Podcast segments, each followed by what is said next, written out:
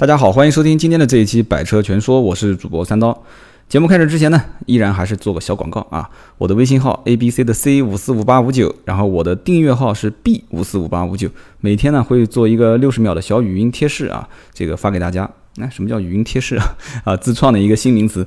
然后今天这一期呢，跟大家聊一个什么话题啊？今天是星期二，应该讲是明天星期三定点更新啊。星期三、星期六，但是我不是说了吗？如果有时间呢啊。打个盹的时间，其实录个十几二十分钟跟大家分享一下，也没什么太大问题，对吧？所以今天这期呢，跟大家又想到一些话题呢，就跟大家录了一点啊，小的可能时间比较短啊，十来分钟啊或者二十分钟，跟大家聊一聊我的一些想法啊。今天这期主要聊什么呢？就是前段时间微信上面有很多朋友问我，说这个出了一个文件，不知道你看到过没有啊？他一说文件，我大概心里面就清楚了，就是这个文件名字比较长，我来念一下啊。这个关于停止实施汽车总经销商和汽车品牌授权啊经销商备案工作的公告，这个我不适合当领导啊！你看我当领导念这个稿子，我就念得特别不习惯。这个很多人问我说，这个文件出来之后，是不是就代表着将来 4S 店不再卖一个品牌的车了啊？这是问的人最多的一个一个问题点啊！我在微信上面也回答了很多人，我对大家对。这个国家啊和这个和这个 4S 店未来的走势啊这么关心，我表示啊很惊讶啊，同时也表示这个叫什么匹夫有责啊这种这种精神，我觉得是是非常感动。但是实际上我心里面更清楚的就是，很多老百姓实际上关心这个文件的最大的初衷在于哪里？其实并不是看到新闻里面觉得说啊这里面这个将来把什么品牌授权变成什么汽车销售了啊这些他都不关心，大家是最关心的是看见的两句话啊。一句话呢，就是今后有可能会出现啊很多的汽车超市，对吧？然后还有一个呢，就是将来会产生很多的汽车卖场啊。就大家对这个汽车超市和汽车卖场是比较感冒的啊，至少我是这么推断的啊。我这个人一向都是讲话比较武断哈。那么大家会这么认为啊？汽车超市。哎，这个汽车超市是怎么个概念呢？那以后是不是就是就像到超市里面推个手推车啊？啊，我要这个啊，我要那个啊，然后推了以后就把东西往里面扔，然后直接到收银台结账就可以了。哎，你不是叫汽车超市吗？那以后汽车超市那也就是这种状态了嘛，对吧？就像大家看到那个啊，德国的那个啊，大的这个这个这个停车场啊，这名字也很绕口啊。这个虽然说我当时也路过过那边，但是我实在是记不得那个名字了啊。这个大的停车场，然后完了之后底下啊，我要这一辆啊，我要那一辆，然后啊，一个举升机升到楼顶上，然后用个叉车把那个车叉出来，然后吱升到底下，然后你到收银台去刷个卡，把这车开走了，哪有那么简单啊？没有这么简单的啊！千万不要这么想。我马上后面就给你讲一些案例啊，大家就知道到底是为什么我这么判断了啊。首先一点呢，其实这个政策出来之后，就是想反映第一，就是国家呢现在是对这个。怎么讲呢？就是所有的申办的流程啊，这个应该怎么讲？就是你想开 4S 店，或者说你想做啊某个汽车的品牌的经销商啊，或者说你想做汽车销售啊，那么今后呢，我给你的工商营业执照的经营范围里面啊，我不会再给你加上啊叫某某品牌汽车销售了，我就给你叫汽车销售就行了啊。至于你想做什么品牌，就是你自己自己玩去吧，去哪边玩到哪边玩去啊。第二一个呢，就是这个相关的。申办的手续的时间啊和流程和这个里面的过就是怎么讲呢？就是一层一层的层级啊，让它简化啊，就变得很方便，时间很短，就所谓的叫什么备案制度嘛。那么这样子一来的话，就是你想做这个生意对吧？啊，我明天就想去挣钱，哎，但是没那么快就是了。你不会说一申报上去之后啊，给你拖拖个半年，拖个一年啊，最后你搞得自己一点信心都没有了啊。完了之后，他会国家很快的让你去啊完成这一系列手续的申办。然后你就可以开始挣钱去了啊，开始投入这个市场的大潮，去去去淘淘金嘛啊，去去去去想办法怎么去去卖车啊，去做经销。那么其实这个规定并没有说涉及到现在就是强制让 4S 店就不允许去经营独一品牌啊，它不是这个意思。那很多人现在在在这个微信里面给我留言，就是啊，那今后 4S 店是不是都不卖一个品牌了啊？就是很多品牌都在一起了，大家都开超市了啊，都开卖场了，不是这么回事。这里面还涉及到就是。目前来讲呢，这个很大的一个利益链啊，一个利益链条啊，这不能再往下讲了啊，再往下讲就把里面很多啊深层次的东西给它给它挖出来了。反正就是一个很大的利益链条，然后很多年形成的啊，不是一年两年啊，可能是十年二十年形成的一个大的庞然大物一个体系。这个里面品牌我给你啊特别的经销权，然后你做我的特约的经销商，哎，那目前来讲的话，就是这么一件事情，你做推翻它，让它怎么瓦文图解，那是不太现实的啊。然后下面呢，我们就以案例来举了。哎，这个今天这个期节目怎么做的感觉是像在培训啊？啊，其实到了现在目前来看的话，其实经销店它遇到的一些问题点其实也很简单。首先一个资金压力很大啊，所有的因为它品牌的生产商和品牌的销售商两个人实际上有些东西他站的立场是不一样的，对不对？品牌的销售商。讲白的了，想的就是我能挣多少钱，对不对？有可能是卖的越多越挣钱，但是我自身的资金的规模，还有我的产地的这个规模，甚至于还有一些老板，他就不想挣那么多钱，对吧？有些老板就是小富即安嘛，啊，我觉得我就挣那么多钱就可以了，我不想搞那么大。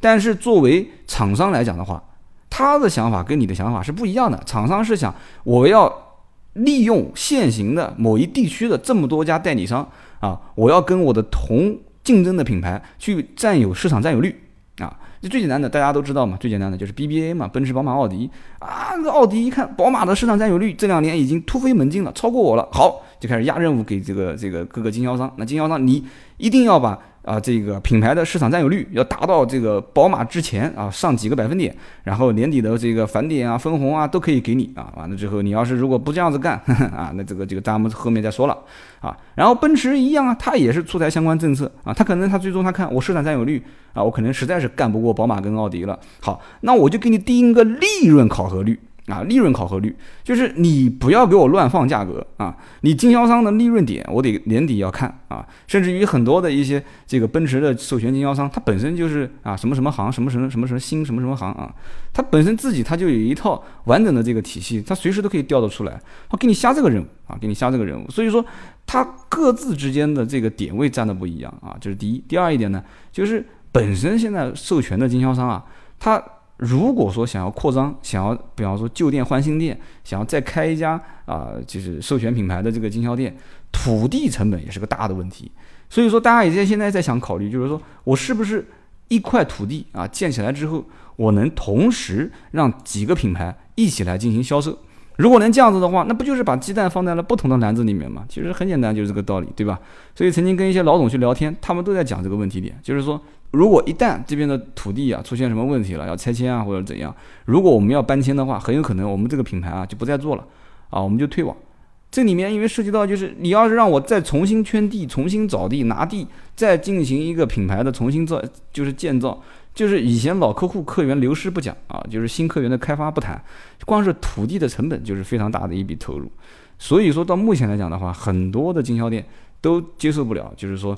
啊，比方说重新找店啊，重新找地啊，重新建设啊，重新挖掘客户啊，这很困难很困难的一件事情，所以也就造成了大家可以搜一搜啊，在北京曾经有一家啊，就是谁都认为不可能倒闭的一家经销商，最终啊品牌我也不说了啊，最终选择了退网就不干了啊，为什么呢？还不是因为土地成本高的原因嘛，对不对？当然这里面可能有些其他的原因，但是土地成本绝对是最大的原因之一啊，所以今天呢跟大家就是简单聊了就是关于。这个文件的信号发出来之后啊，老百姓最关心的一些问题，说啊，以后是不是这个汽车超市啊，啊，汽车大卖场都会有了？其实现在本身已经有了，在很多一些这个一线、二线城市里面，一些大的这种车行，它就不知道什么名车行啊，什么什么名车会，它就是现在用了这种模式，只不过它的提货渠道是通过 4S 店，而不是通过厂家。而老百姓对他来讲的话，信任程度也不是很高。为什么呢？因为很多的这个老百姓会问说：“哎，你这个车开票是从哪里开的啊？”那他为了就是觉得说，嗯，要让你得到更大的信任度，他说：“哎，我们这边开票一般都是 4S 店开票啊。”好，4S 店开票。那么如果说不是 4S 店开票怎么办呢？那就叫后票。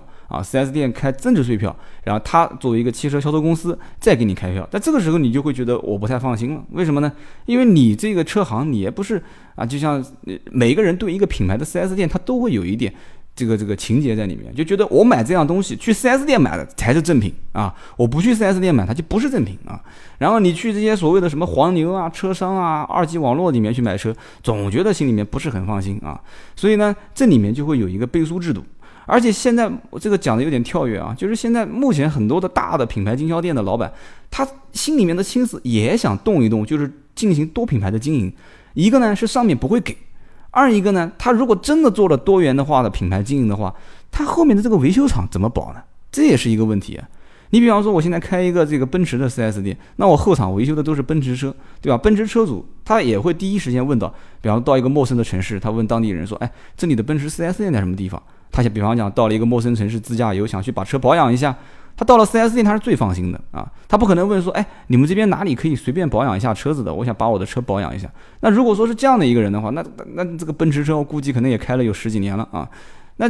正常的一个新的奔驰车主的话，他更愿意选择的肯定是到奔驰的 4S 店。我就举个例子啊，对吧？宝马、奥迪都一样啊。那么因此而言的话，如果你让一家 4S 店的老板由单独的啊这个品牌经营变成多元化的品牌经营啊，比方说他不但经营奔驰啊，他还经营宝马，他还经营奥迪，还经营保时捷啊，还经营雷克萨斯。好，那我请问他这个后场到底修什么车子呢？啊，你说没关系啊，都修啊，奔驰、奥迪、宝马、雷克萨斯我全都修啊，你全都修，那你很牛，你就是个巨无霸了，你直接一个 4S 园区都是你们公司的了。那现在的话，等于还不等于你开了 N 多家的 4S 店，加 N 多家的 4S 店的售后的维修厂嘛，对不对？这个投资是完全完全无法去估计的。而如果只是在展厅里面啊，不同品牌的车放在一起，其实你看很多人，我相信在国外很多国外的这些维修厂跟销售的这个公司都是分开的。你只要把你的车给我卖好就可以了，对吧？至于你车去哪里修，每一个品牌的厂家只授权认证一个地区一个点，啊，作为这个品牌的授权修理厂就 OK 了，啊，零部件的经销权啊，甚至于零部件的将来的开放，老百姓也能买得到，对吧？经销店也可以买得到，甚至于一些什么一类、二类修理厂，它也能买得到。这样的话，大家都很放心。所以我买车就归买车，对吧？我修车就归修车，这样子一分开。才有可能形成所谓的什么叫汽车超市、汽车大卖场啊，所谓的名品车行。但是这个名品车行和现在大家看到的是不一样的啊，就是说这个名品车行的车源是真真正正是从主机厂，就是从厂家进货来的，它是有背书和认证的。